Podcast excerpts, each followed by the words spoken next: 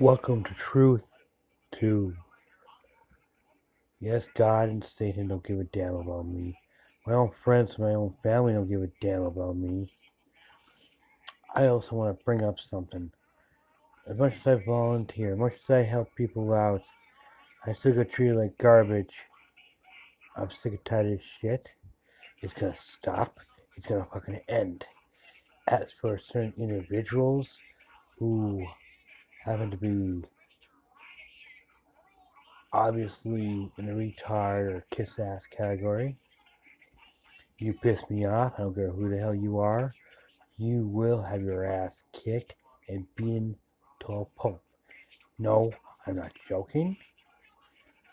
Oh, by the way,